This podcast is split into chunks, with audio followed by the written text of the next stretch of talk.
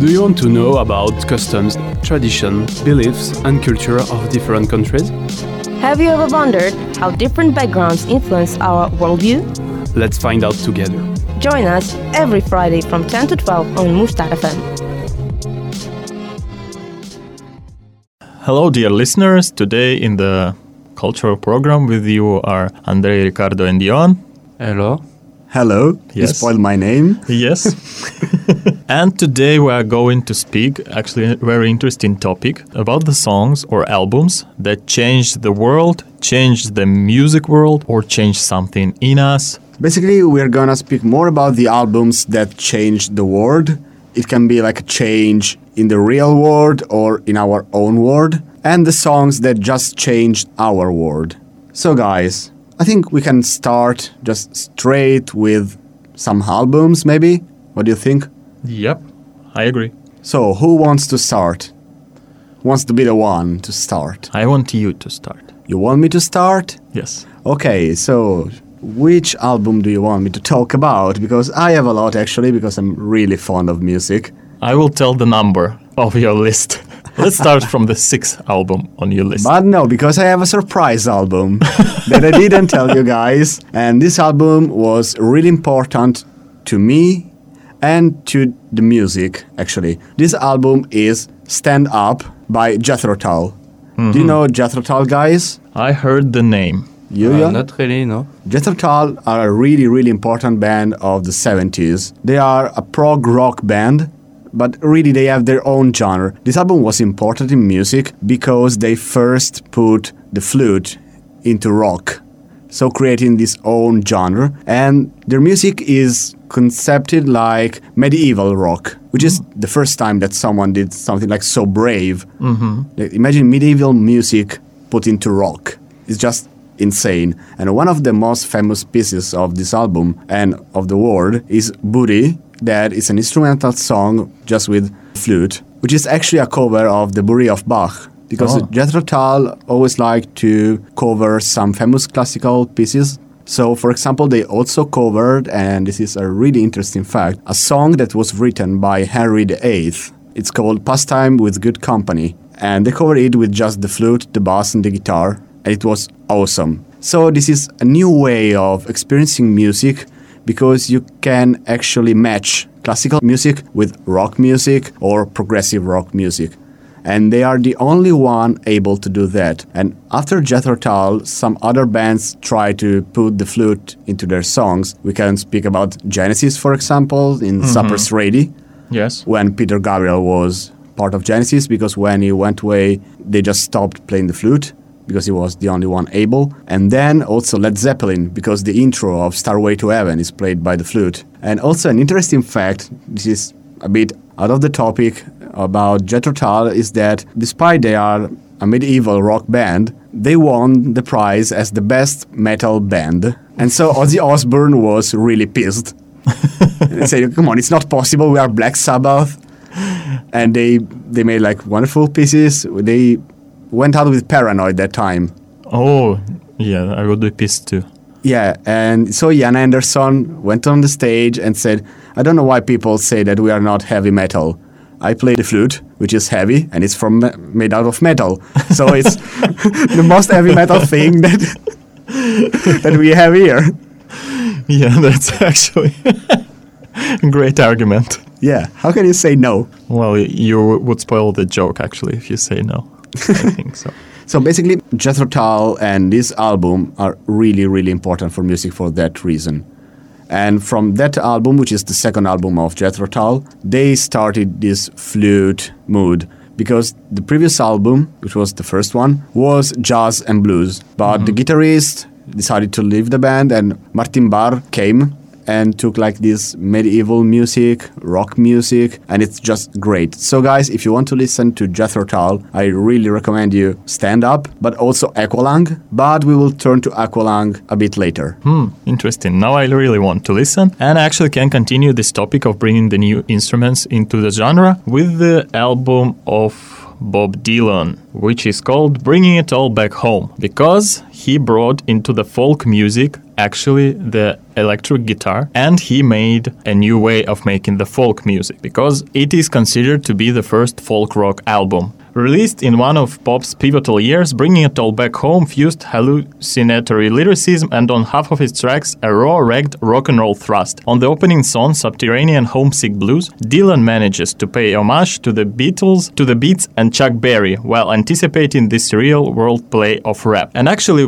this song, Subterranean Homesick Blues, was in the beginning of the movie Don't Look Back by David Pennebaker, if I'm not mistaken with the name. Yes, and this was actually the birth of a new genre of documentaries, which was called cinema verite, which is like uh, how would you say? They didn't use any montage or so on. They just they were just following the real life. And in this video, he establishes not only the new genre with the music, but the new language because he drops like pieces of paper with written words on them, and some words are written wrongly. And this is how he establishes that you don't need to follow the rules nowadays. You can change everything you want, and Actually, there is a great line in this song. You don't need the weatherman to know where the wind blows. Yeah, so don't listen to anybody, do your thing. And first, fans were surprised because nobody thought that folk music can be with the rock and roll instruments, for example,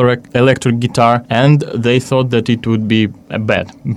let's let's say it like this. but time proved that it was actually the pivotal moment. And I think uh, also this paved the way for another folk combined with other genres. For example, let's look at Taylor Swift, who started also like a folk singer, but now she is a pop and she brought this folk to the pop and she combined it and now she's really popular. So I think Bob Dylan was the one who paved the way to the others people from the folk industry who wanted to merge the genres with something else. Yes, for my case, uh, I will talk a bit about about Metallica because uh, in the metal there is a lot of uh, variety, as you said, me mm-hmm. medieval metal, heavy metal, black metal, and uh, some kind of marginal metal. But Metallica is famous because he has become popular with this idea of black metal and with the famous title Nothing Else Matters. And for, for my case, I prefer the Injustice for All with the song uh, To Live Is To Die because it is uh, a remember uh, about uh, the violence in uh, in metal that you can see with some with some problem with people because this song is a, a remember uh, for uh, a guy, uh, a member of the band that, that was that have dying by an accident, and I will uh, follow with uh, this idea uh, of because the metal I have grown with this metal idea, even with the fact that after I have changed, and I think you can have a really nice event in metal for with some can be violent, but I don't think it's so dangerous. And so Metallica is in correspondence with Megadeth.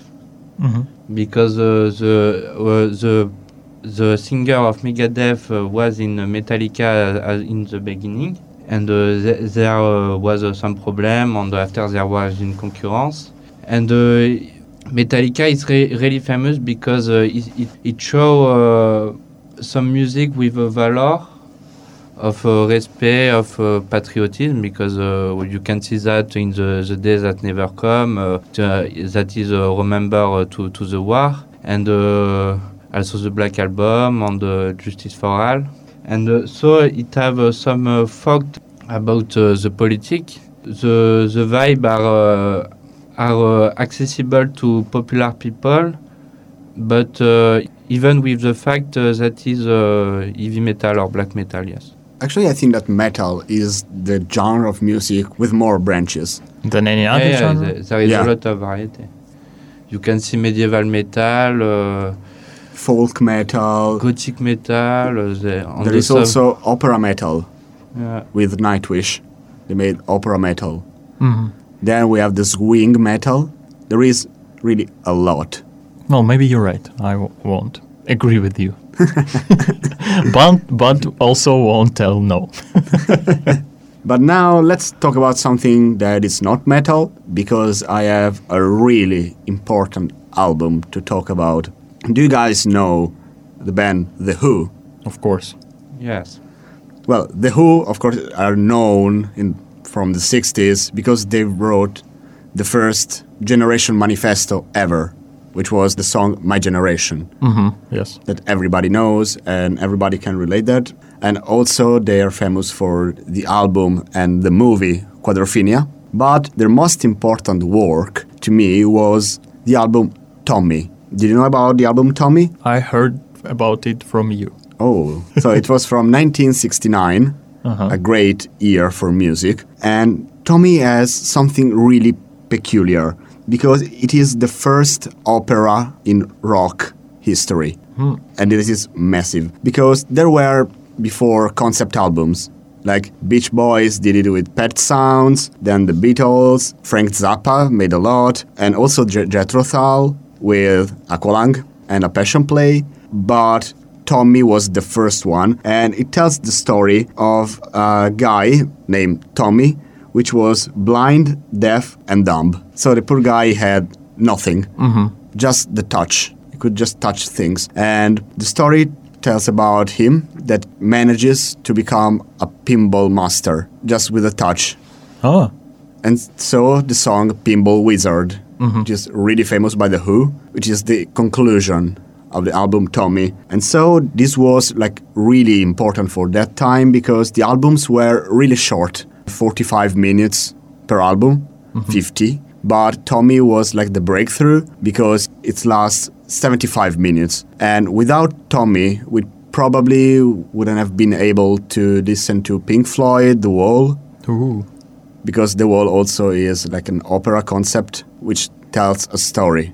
Mm-hmm. So first, the concept albums, just to explain to our listeners, are albums that have a main topic that is told you like throughout the songs, but they just tell a topic. So for example, you can make a concept album about war, but opera is when you tell about someone. So you just tell all the story. It's like a book, mm-hmm. but with music, and that's why it is really important. Yes, uh, to stay in uh, English vibe, I will talk a bit about uh, Joy Division because Joy Division. It was a, a success story, but uh, also a short uh, period because uh, what is interesting is the singer that uh, have some epileptic uh, fact and he was really sick. And uh, you can see that in uh, the instrument with this uh, that uh, which that mean I remember to the epileptic with this electronic vibe and uh, and a bit uh, li- like uh, an, an urgent music. But it's really interesting. And uh, after he died uh, because uh, he was uh, in love uh, with a girl, and uh, this girl don't have give it him.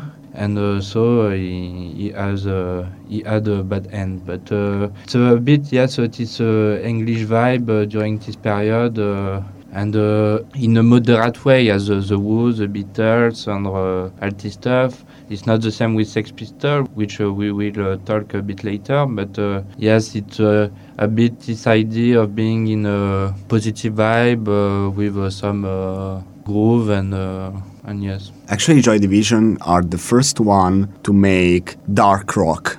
This genre is called dark rock. So maybe rock music has the more genres than. Oh no way! Heavy metal still tops them all.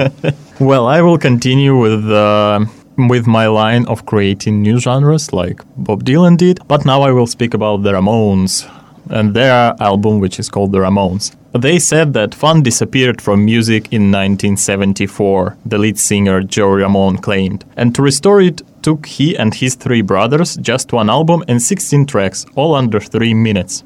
And they, with this album, the Ramones, they are considered to have established the punk rock, as well as popularizing it years afterwards. Despite the lack of popularity, it didn't have popularity in the era. The importance of the album for the development of punk rock music was incredible, influencing many of the most well known names in punk rock, including The Damned, The Clash, Black Flag, Misfits, Green Day, also, as we remember from other our cultural program, the other guys who got inspired by the Ramones were the Beastie Boys because they heard the Ramones and the music was so so much fun, but so easy that they knew that they could do it. I will have another band which was also well like inspired, yeah, also maybe inspired by the Ramones, which is the Stooges and Iggy Pop. So the Ramones were standing in the beginning of all the punk music, you may say. Almost all the punk music with their, and you know a lot of their tracks, and their tracks are covered by a lot of people, and they also had their version, for example, of Spider Man, the Ramones version. Yes, and their texts about uh, everything and about uh, even like I'm tired of this world, world I want to be sedated and KKK took my baby away so they sang about everything everything they wanted and that was like the real punk behavior for me Yeah, the, I remember the song uh, Let's Go, and uh, it really uh, this idea of uh, the, the beginning of the, the punk and uh, Mhm. to make uh, some uh, pogo in a concert and uh, Yes. stuff. Yeah, it is so Yes. much fun. And actually, I had the pleasure of meeting Marky Ramone Ooh. because he comes every year in Italy because he's the ambassador of Virgin Radio Italy. hmm And I don't know how it came that, but he came to my city to have a concert. And we had the occasion to speak with him a bit, and he's a really nice guy. You know, you see them like in the in the videos or in the concerts. You think they are strange, but they are not. He was just humble, Yeah, like usual really guys. easygoing. It was kind of a surprise, actually. Yeah, usual guys with usual weaknesses because there was a story. I will just make a little bit go off road, off topic. There was the story in the movie by, made by Jim Jarmusch about the Stooges. There was the story about one of the members of the band who had to go to the hospital because of drinking and eating, and he like had a diet for some time, but then she just couldn't stop it, and he like started to eat and drink a lot again and died. So they are like usual people on the stage. They completely different from the real life. But let's get back to the music.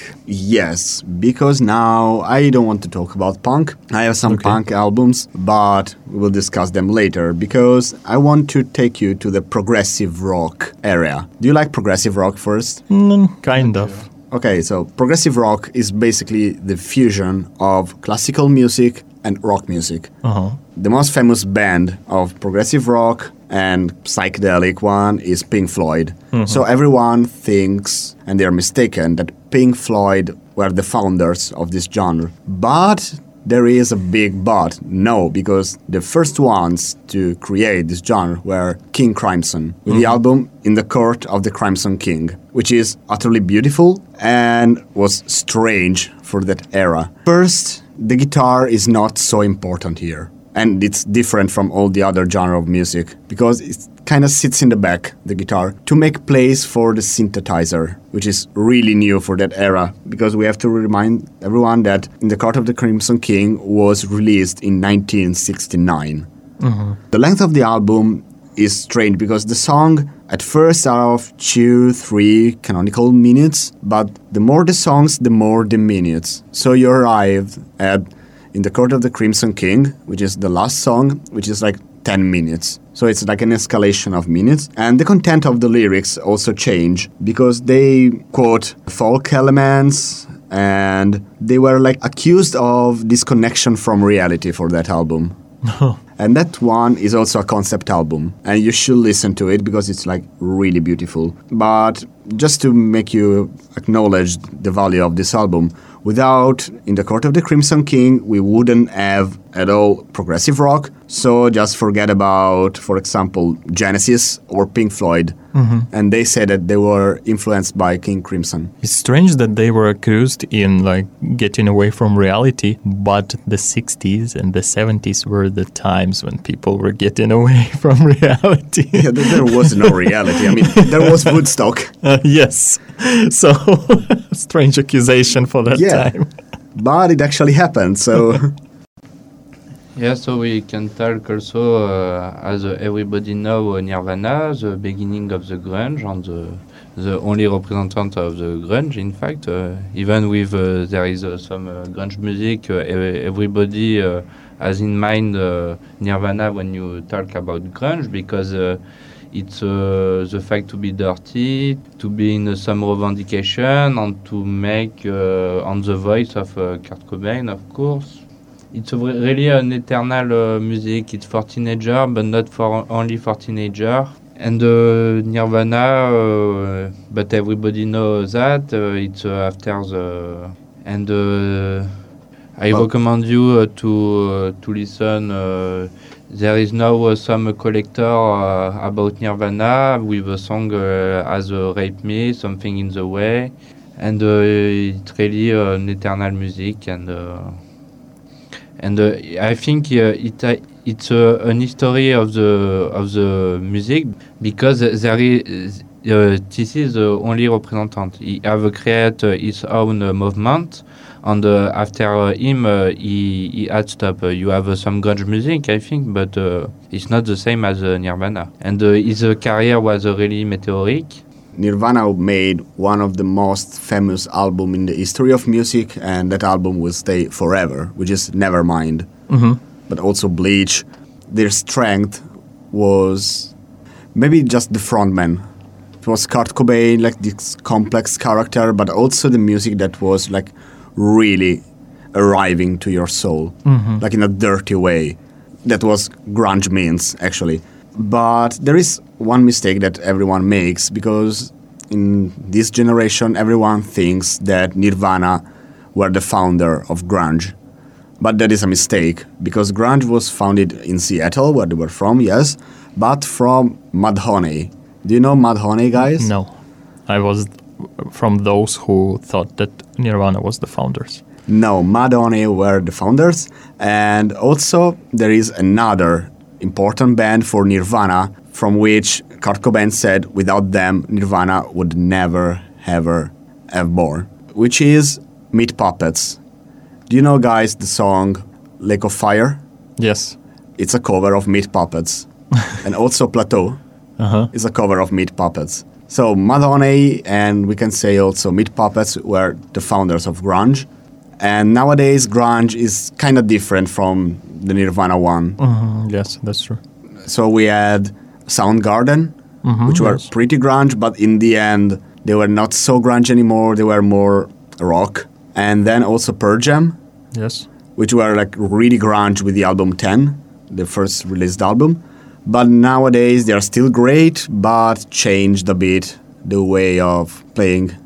It's interesting for me that grunge, as I think it was born not to be popular, the genre. The, the bands sup- didn't supposed to be popular. They they supposed to play the music they like, and that's it. And the Kurt Cobain didn't want all that popularity, but in the end he got it. It's like now we think that Nirvana is the founder of the grunge. But I guys will move you back to the punk rock music and speak a little bit about the Stooges and their album Raw Power which was produced actually by David Bowie, who also helped reform the band. And Raw Power was the Stooges' late swan song and their most influential album. The Detroit group were already legendary for incendiary live shows. Uh, you, if you've seen how uh, Iggy Pop moves on the stage, that's just amazing. He just going crazy. And first two albums. But Raw Power, though selling as poorly as its predecessors, was subsequently cited as a prime influence by virtually every group in the British punk scene. Not only in the US, from where the Stooges were, but also in the British punk scene. Yeah. And without this album, there would be no punk as we know it. Uh, there would be no Sex Pistols, who covered, for example, No Fun, and also no White Stripes. And White Stripes is one of my favorites, favorite bands, just like the Stooges. Yes, and Iggy Pop, I love the phenomenon. Actually, Iggy Pop is like the phenomenon of, pul- of punk music because how much he took into him of different substances, I don't know. but I think that still he can move like a youngster. uh, this is like the magic that he has along with Keith Richards, Mick, Jagger. Jagger, Yes. Because no one knows their antibodies. Yeah, yeah, yeah. I really don't know. They should be dead like 10 times. yes, so it's not there only his music is a phenomenon that changed the world, changed the music. It's also him is the phenomenon that can be the image of the punk rock music and rock music in general. So you spoke about punk. You quoted like Sex Pistols, Ramones, but I want to talk about one band that managed to stood up in that time. It was 1977, so the punk was at its best mm-hmm. with all these bands, amazing bands. But this band, which is Television, they managed to create a new genre, which is the new wave. Television with the album Marquee Moon, which is a really strange album. And I listened to it because I didn't know about television and the album Marquee Moon before. But it has some punk inside because, of course, they lived in the same time. But it feels like kind of strange because it's more like primordial or transgressive, actually, than mm-hmm. punk, which is kind of strange. And they created this new genre, which is the new wave. So this was the importance of Marquee Moon by television. But now that you mentioned, of course, punk rock, I can't help but to quote the Sex Pistols, which are the iconic band of punk rock with the the- most violent, yes. yeah, with the album Never Mind the Bollocks. Here are the Sex Pistols. Because I think that everyone knows, like everyone in the earth, about Sex Pistols. Yes, Yes. but uh, when uh, because uh, when I listen music, I think uh, if uh, I want to go to to the event because uh, sometimes I listen music and uh, I like the music, but I don't want to go to the event. And uh, I would be uh, in this projection a bit uh, afraid uh, to to go in a Sex Pistol concert uh, because uh, the, there was uh, really uh, some uh, some violence. Yes. Yeah, I actually never thought about this this Yeah. way, yeah, and I'm I wouldn't either. Well, maybe from afar, not in the crowd that can crush me. Well, actually, I would not. Yeah, one is because the poke that was really intense during Sex Pistols, but just because they have few songs, because they released just one album, this album. Mm-hmm. So it was just one shot and it's done. yeah, but a really, really bright one. Oh yeah, they make a living out of it. Remembers, yeah. And this is the actually the the symbol of the desire of anarchy and disorder. and it stays in the Olympus of rock forever. Yeah, that's true. Even though I have to admit, guys, that I don't like Sex Pistols. Yeah, me, me neither. Because uh, it's more a politic thing uh, than uh, really uh, real music. Uh, because uh, it was uh, really revendicative. Uh, it had uh, some uh, impact in the politic about the Queen and uh, stuff like that. It was really a Yeah. provocation and uh, it has uh, changed a bit the mentality. But uh, for the pleasure of the music, it's a bit. Uh, it's more politic than uh, music, I think. Uh, But it was actually revolutionary for that time with the those kind of lyrics, Yes. like really directed to someone without yeah, not even, even the like- Queen. Yeah, so it was like the milestone of punk rock, Yes. as we can say. Yes, I will talk uh, to stay in the vibe of uh, punk rock uh, with uh, the the band uh, Trust. It's a French uh, group, uh, antisocial, and it's not so famous, but uh, it's uh, funny and uh, it's uh, an actual music uh, that uh, you and uh, it's uh, really old. Huh? It's uh, from uh, our precedent uh, generation for uh, our fa- for the from uh, the our parents, and uh, it's. Uh, it's not a famous band, but uh, it's uh, it's cool with uh, with uh, some uh, political stuff, and uh, it's uh, all uh, this uh, this punk that, is uh, a bit more constructive than the Sex Pistol or other band uh, because uh, it's uh, punk with uh, with the idea of, of activism in uh, politics in uh, but not uh, just in pure destruction and. And uh, yes, it's uh, it's uh, the music that uh, you can hear uh, in manifestation, uh, for example. And I will continue with with the the group Blink One Eight Two. It's already old and it's for teenager, but I think it's it's a bit the beginning and the representant of this vibe of commercial music, but not so commercial, and the the fact to be in. A bit in uh, the appearances and uh, to make skate and uh, it's all this uh, skate uh, vibe and uh, it remember uh, me uh, when I was teenage. And uh, yes it's the same for Sum 41 or uh, Green Day. It, uh, it's uh, a bit this, uh, this vibe yes. And I have a fun fact about Blink 182, if I may, because, you know, okay, Blink, but what is 182? 182, according to the legend, is the number of the times that the word F, we cannot say that in the radio, was said in the movie Scarface.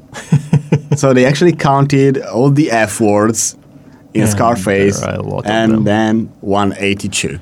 As yes, maybe. I, I don't remember, but uh, there was uh, some legend about that. And for me, Blink 182 actually three songs only associated with them. It's uh, I Miss You, uh, What's My Age Again, and All the Small Things because it's from like my yeah around teenage, maybe even a little bit younger years. And I remember watching it on MTV and this video of I think What's My Age Again, where they're running naked. Yeah. but also in all the small things, they are naked. Yes. Yeah, in the beginning. They love to be naked. Mm, Yeah, but but then their lead singer, I think, left. One of the lead singers left, and their music changed, and I stopped loving yeah, it. yeah, I, uh, they have uh, they continue uh, again Yeah, yeah, yeah. today. uh, and the batter uh, Travis Barker is really good. Huh? It's re- it's really uh, famous uh, in battery with uh, some uh, skills, and uh, it's considered considered as uh, one of the most famous uh, guy in battery, I think. hmm but uh, in a more popular way uh, because uh, it's not uh, the same vibe uh, as the metal or where it's uh, really technical but uh, people think uh, it good yes Uh, because actually it is difficult to make a rhythm out of punk. It should be like always the same. hmm So if you can like change it a bit, it's like a big step, I think. But I'm not a drummer, so And I don't drummer, know. uh, not bad yeah Well, uh, as you mentioned punk again, I will tell you about the band that was also inspired by the Ramones and the punk music, and it is the Beastie Boys with the album License to Ill. And their album is a major, major event in the musical history. First of all, because of the mixing of genres, that you could r- mix rap, hip hop music with anything you wanted and create, for example, a really great track which people who love rap, hip hop, and who love rock and roll will love the Fight for Your Right to Party and make it maybe a party anthem for somebody. Also, it is famous for its misogynist part because of the song Girls, for example. Yes, the Beastie Boys had to stop even sing these songs, but then they came back to singing them. And yeah, it, this album just started uh, a, a big, big project of Beastie Boys that became the cultural phenomenon that influenced a lot of and a lot of musicians around the world who paved the way to some other rap, hip hop, rock musicians. And also, they have been inducted to the Rock and Roll and Hip Hop Hall of Fames, I think. And this, I think, tells a lot about the band and the album. But we mentioned a lot today Ozzy Osbourne, but we didn't speak about him. And it's not fair because Ozzy with Black Sabbath and the album Black Sabbath in 1970, they actually created heavy metal. So this album is the milestone of heavy metal. Yes, and they were accused with this album to be like called satanic, to give like satanic imaginary, mm-hmm. which was like kind of funny because the bassist was a Roman Catholic, and another member was a fan of Roman Catholic Church. Mm-hmm. So it's like, okay, but this album is really strange because it's really, really short. It's just 30 minutes of album, and there is one song, Embryo, mm-hmm. which I really love, but it's just 27 seconds. Uh, But the riff of that song is so amazing, so mesmerizing that when you reach the end, you're like, okay, when does this song start? But no, mm-hmm. just ends like this. And someone asked them, like, but it was a riff for a song, or said, no, just that song. 27 seconds. Why do we have to do like Two minutes song. song or mm-hmm. three minute song? Yeah. yeah, why? Why should you? And actually, uh, the last video clip that Ozzy Osbourne had released is called Ordinary Man.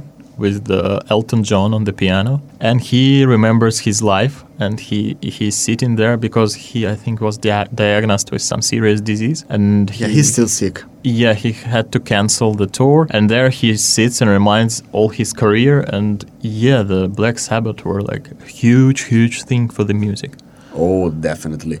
And also, without Ozzy Osbourne and the Black Sabbath, there would have never been no Spinal Tap, no grunge at all, because grunge comes from heavy metal for the sounds. So no Kurt Cobain either, and no Nirvana. So thank Ozzy for what you did. hmm Yes, that's true. But I And also, oh okay. and also we have to say that I hope not to be censored here that Ozzy was eating bats before it was mainstream. But was he? Is it a fact or a legend? Who knows? yes. and I will take you guys away, way away from the rock, met- metal, punk, and so on. and we'll speak about the Spice Girls and the album Spice. Come on. yeah, but Hey, actually, Is this that album. something you want to tell us? yeah, yeah. I really, really want. If you want to be the because anchorman? uh, it will be the small segment, but yeah, uh, we have to admit that Spice Girls changed the pop music really drastically. Thanks to them, the pop music understood that the prime audience may be a really like teenage girl, girls, small girls, and also the music business in that era in the 90s has been cynically creating and marketing acts, uh, but nothing uh, of the scale of the spice phenomenon, uh, which was applied to crisp soft drinks, you name it. Musically, the Spice's monotone light was an original, but girl power, despite being a male invention, touched a nerve and defined a generation of tweenies who took it to heart. And also, the influence of this album gets empowered by the generation that was growing in the era of an internet becoming popular. So they could spread it more and more and more. So yeah, the Spice Girls changed the pop pop music. Uh, they made it actually appealing to more people with the song "Wannabe" because everybody I think knows this song. yeah.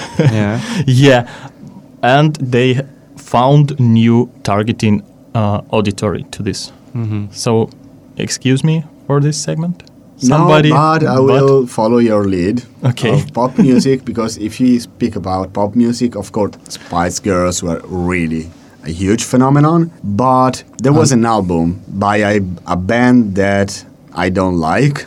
Yes, and this is going to be like a huge revelation because they are the Beatles Mm, with Sgt. Pepper's Lonely Hearts Club Band. Yes, I don't like Beatles, but let's skip this segment and go to the album because this one may be not the best album that they ever created, according to someone, but it was really important for pop music because in that time it was 1966 67 people thought of pop music like something for teenagers just to dance you know some stuff without content so too light music.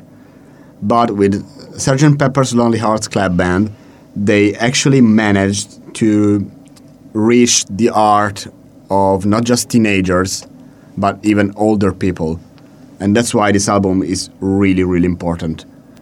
And also thanks to this album we could have other beatles albums like in this pop genre mhm. that we know now. Picking between the Rolling Stones and Beatles, I would prefer Rolling Stones also. yeah uh, From come on. Beatles, I only like George Harrison. That's that's the thing. Be- Well- Beatle is a bit more uh, conformist uh, than uh, the Rolling Yeah, Stones. oh yeah, that's true. and actually maybe i will be like unpopular now they will kick me out of the radio but every beatles song sounds like the same and a lot of people just turned off Yes. the radio. while Rolling Stones could change their way of music. For example, we have a really important album of Rolling Stone, which is Exile on Main Street, that was recorded not in USA because they were like in self-exile because they didn't want to pay the taxes, mm-hmm. but was recorded entirely in France. And this album is really important because it's their deepest album and they change genres so they will go from rock, from blues to jazz And I really, really advise this album to you, especially the song Ventilator Blues, if I may. Thank you. You're welcome. Uh, so I will uh, take out of uh, my uh, favorite uh, song of the day that uh, I have uh, listened uh, again uh, after uh, having uh, make uh, my, my list is Pantera. Yeah, I don't know if you know. Yeah. Yeah. With uh, uh, it's not it's more uh, my favorite than uh, revolutionary uh, things because uh, the one of the member was assassinated during the event and uh, the music is really good with some Motorhead Gate, some uh, some pulse in or also walk, This Love and stuff like that. And it's uh, also progressive rock with the, the song Planet Caravan. And uh, this, this group is famous, but not so famous uh, as uh, as some uh, legend uh, in metal. But uh, when you see the event, the video of the event in the past, uh, it look relu- really uh, monstrous. Quoi. Mhm. And uh, it's uh, this kind of event uh, that you want to go, but uh, you are not sure uh, to to to can afford of uh, of uh, this uh, big uh, stuff. Yes. And also, Black Sabbath made a cover about one Pantera song, which is Planet Caravan. Yes, uh, it, it Mm. is excellent, and it's progressive rock. It's not, uh, Yeah. but it's ex- exclusive of uh, this uh, this band. And now, guys, I want to talk about one of the best, in my opinion, albums in history Wow. from one of the best artists in history. You know whom I'm talking about? No. Jimi Hendrix, guys. Ah, yeah. With the album Are You Experienced from 1967. I'm not Uh, so fan of uh, Jimi Hendrix. No? No, because uh, it, okay, it's uh, some virtuos in uh, guitar, but uh, I need uh, some uh, something else. Yes. But yes, actually, That's Jimmy Jimi Hendrix changed the way to play the guitar. And in this album, there is a marriage between blues and psychedelic, then feedback trickery, and it was just awesome. Just really awesome. And people say that this album made Jimi Hendrix the first rock cosmonaut. Interesting definition. Yeah. and without, of course, Jimi Hendrix, we wouldn't have had Stevie Ray Vaughan Mm-hmm. or Lenny Kravitz. Oh, and yeah. even, Jack White, I think, also. also, but even someone that you don't expect that say that I owe Jimi Hendrix something. Who? Miles Davis. Wow, that means a lot. But yeah, yeah, because the genres are like really different. yeah, but Jimi Hendrix, yeah, he brought a lot, a lot to the guitar playing, actually. Like I think there really are- much. Two artists that brought really something to to the guitar and to this world. One is Jimi Hendrix, and the other one is Frank Zappa. Mm-hmm. Yes. And Frank Zappa actually, I wanted to take an album of Frank Zappa, but Frank Zappa really recorded too many albums, like 40 albums. Wow. Yeah, he was able to record like three albums per year with like 20 songs. He was a genius. That's a lot. Yeah, and he paved the way to guitar, actually. And then Jimi Hendrix Then Jimi followed Hendrix. his Yeah. steps. And now I will take you again to another genre, and it will be hip hop. And the artist is DMC with an album named DMC.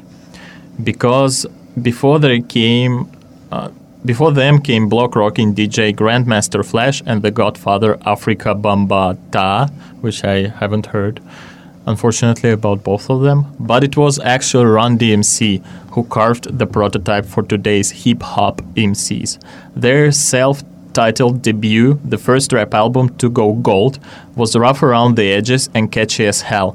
As the rap round spat, unemployment at a record high, people coming, people going, people born to die. The way was paved for conscious and political rap. And without the this album, there would be no Public Enemy, there would be no Roots and Nas. And actually, going back to Beastie Boys, DMC were the one of the first who took Beastie Boys to play with them in the concert, who popularized Beastie Boys. So without Run DMC, also wouldn't be maybe Beastie Boys wouldn't be this big phenomenon. And now that you mention Afrika Bambaataa, which I don't know them, but I will check it out. But they were really important in the realization of one of the most important album ever.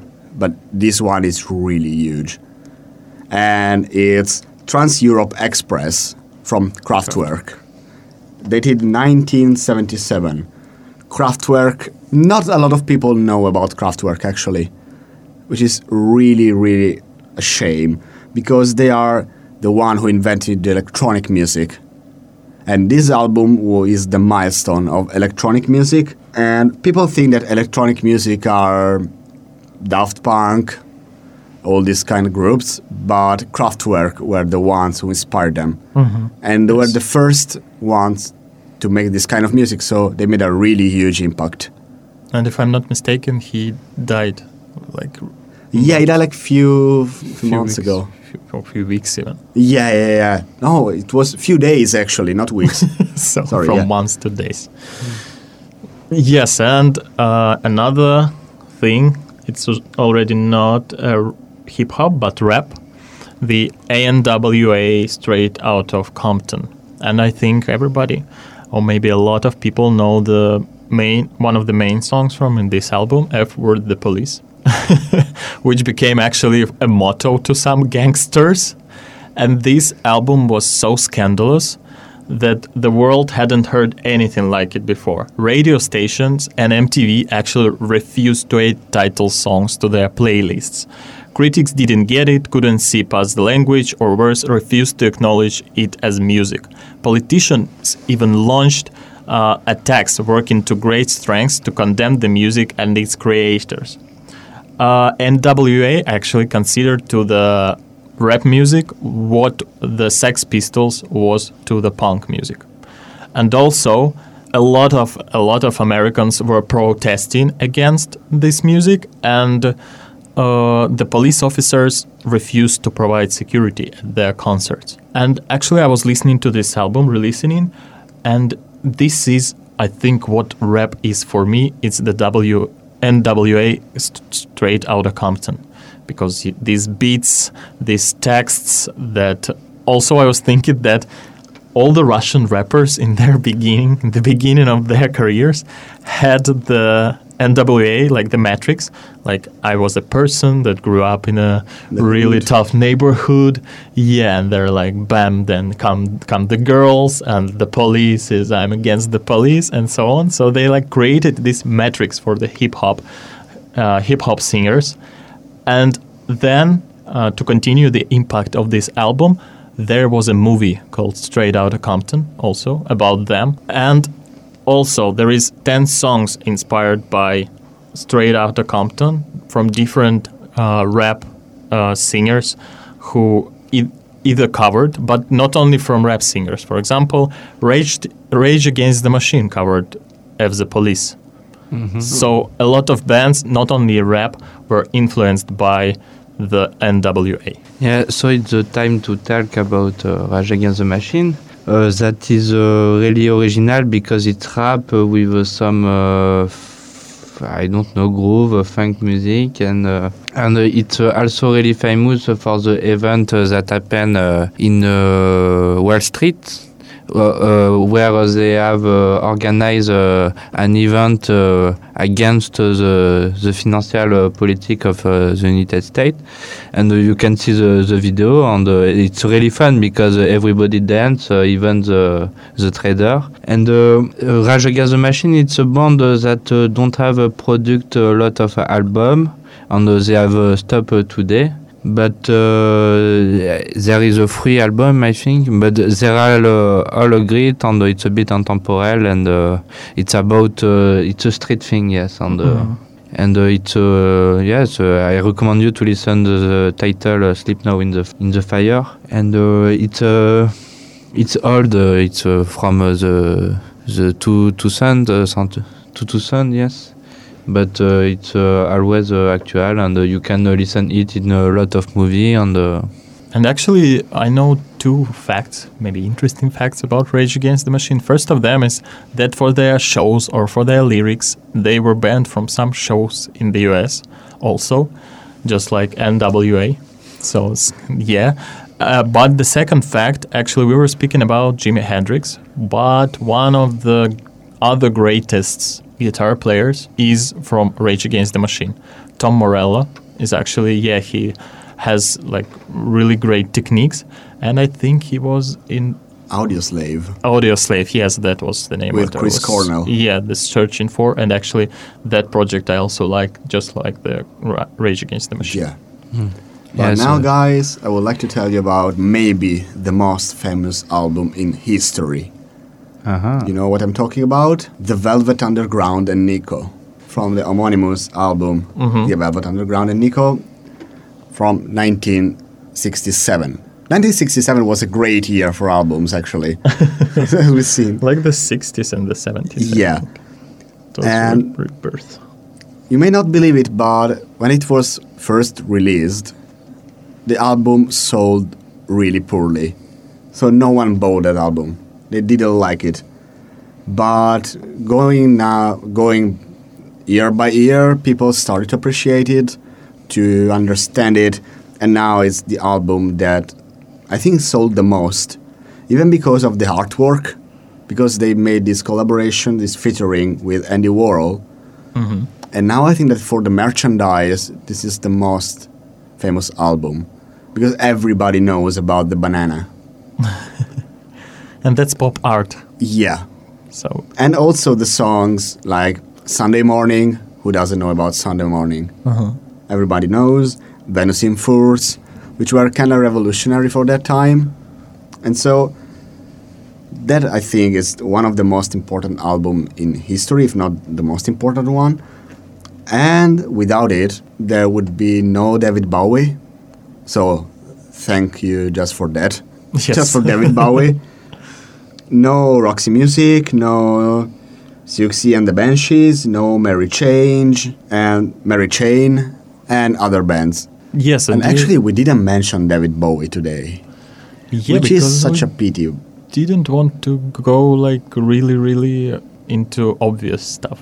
Yes. But still, we went like NWA and so on. But But still, let's mention like an honorable mention: the rise and fall of Ziggy Stardust and the Spiders from Mars, yes, which is, I think, one of his best albums, with Low. Mm-hmm. With the song Sound and Vision that I really recommend you guys. And maybe I will talk a bit about Megadeth uh, to to make an echo with the beginning Yeah. and Metallica because Megadeth, uh, the singer have uh, some story with uh, his uh, old band Metallica, and they were really in conflict each other.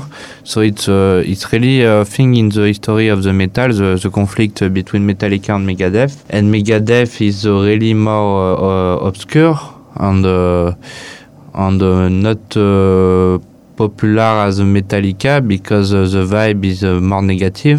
And uh, the singer is also really uh, sulfurous. The, the conflict is uh, between uh, this idea of Metallica to, to become uh, popular and the idea of Megadeth to make uh, real, uh, real metal uh, without uh, preoccupation, yes. and I still have two artists for you, which Okay. actually uh, they interconnected in the topics. The first one is Marvin Gaye with the album "What's Going On," and he was the uh, guy who picked up the topic of Vietnam War and also the topic of the police brutality because in the 60s, 70s there were a lot of protests uh, against the war. And all these protests they actually caused the police brutality. And the also the state of black people in the United States was even worse than now than the police among the police I mean. And he also speaks about this topic in his uh, what's going on. And it was a really really courageous act in that in that time because yes uh, the state was really against all of these movies movements. And actually the hippie movement that was not that aggressive it also was able to provoke the pro- police brutality so what can can you can imagine what could have happened to the black artists singing about what's going on in my country, the police brutality, and so on, if some of white supremacists would hear this album and would want to do something about that. And the second album is I Never Loved a Man the Way I Love You by Aretha Franklin. She is also speaking about uh, the bad state of the black people in the US, but also not only the black men, but black women. Because when we speak about black people in general, we forget that men and women actually experience different oppressions. So Aretha Franklin was the voice of women who uh, raised the problem of oppression not only by white supremacist or something, but even by the men. So her songs by that time uh, could be, and I think were the anthem for the women to fight for their rights also, and for black people too. That's all for me. Yes, uh, you you are you are the only one uh, that have talked about the origin of uh, the rap music. I don't have uh, talk about uh, it, uh, even uh, with with the fact that I listen a lot of rap music. But you know the, the origin of the rap, the, the first guy that make rap music. No. Sorry. Because I, I remember my lesson in music uh, in school. Uh, there is one guy. Uh, they, they made. I don't remember the name, but they, they make uh, that uh, that uh, in the street, and I regret to not have searched it. But uh, yes, it's interesting uh, how uh, the the the contestation in rap work uh, with uh, this uh, segregation idea and. Uh, yes. So, guys, it's almost time to end this beautiful program, but first, I want you to share with all our listeners our favorite songs and why they're our favorite songs, if you feel like. What do you think? Yeah. Why not? So, who wants to start? Because I have to think about my favorite song because I have a lot and I have to pick up one. I don't have one favorite song because I listen more than uh, I listen e- every time in uh, where where uh, where I am uh, at home, and uh, it's difficult to choose uh, one song uh, because it depends of the vibe or the atmosphere. But uh, one green song uh, in my list of the day, yes, for me it's Pan- Pantera Wild. I also can't pick up the one song, but I actually can pick up the artists that I think love the most. It's REM because of their music, how they intertwine different instruments and how their songs sound, and also because of their texts, because the lyrics, I mean, lyrics are really metaphorical and some of the lyrics are resonating with me. For example, imitation of life. Sometimes you feel like your life is not life, it's just an imitation. And uh, also for their videos, because their videos is also a piece of art. And in this combination, the REM is my favorite band, but also I think it's great that they knew the moment when they had to stop. Because maybe if they didn't stop at that point and stop the band and retire, maybe in the future they would be more like commercially and pop musicy and they wouldn't be themselves. Yes, and it would be like they wouldn't be happy about it, and it would be like in one of the songs by Tom Petty and uh, uh, the Heartbreakers that the artist was rocking the golden circles in the restaurant, but when you saw his eyes in close up, you could see that he was sad. That would be the story of REM if they didn't stop, I think. And for me, I can't pick up a song and I can't even pick up a group. I will name three bands that were, were and are really important to me. One of them, as you understood throughout the program, is Jethro Tull. I love everything they made for the sounds and the lyrics are utterly beautiful. And maybe for the lyrics, my favorite song is from Jethro Tull and it's Moth mm-hmm. but the lyrics are so difficult because they speak in a very difficult English. And it took me like ages to translate that song. really, ages. And other than Jethro Tull, part of my life is for Pearl Jam because I was grew, I grew up with Pearl Jam and the album 10 and I followed them throughout the years. And there is a fun fact that every time the Pearl Jam come to Italy, I don't know why, that exact day, I'm abroad. I just- never managed to watch Pearl Jam live because I was always abroad. Yeah, they spy on you. Yeah, probably, yeah. they follow me on Instagram and they do that. And the third band that is really important to me, I didn't speak about them today at all, which is really strange, mm-hmm. is Dire Straits. Mm-hmm. And if I have to pick up a song from Dire Straits, would have been like Sultans of Swing, but it's too mainstream, I think. So Money for nothing. money for nothing, Even yeah. more mainstream. or walk of life. but no, I think my my favorite one is not from them. It's just from Knopfler alone, and is what it is. Never heard about it? Oh, I will send it to you. Okay, thank you. What it is, and I have the just two fun facts about Jethro Tull and Dire Straits because both Ian Anderson, which is the frontman of Jethro Tull, and Mark Knopfler, the frontman of Dire Straits, didn't go to music classes, so they played their own instruments by themselves. Mm-hmm.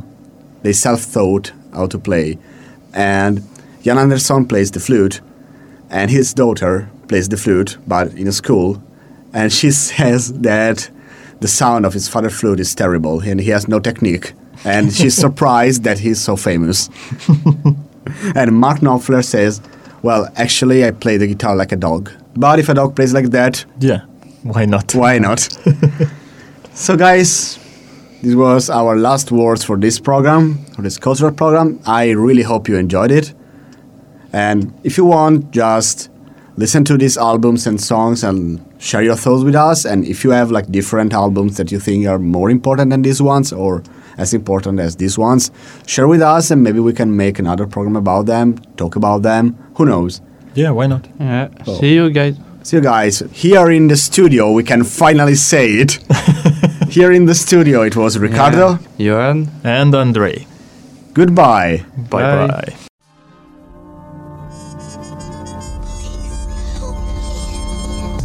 Do you want to know about customs, tradition, beliefs, and culture of different countries?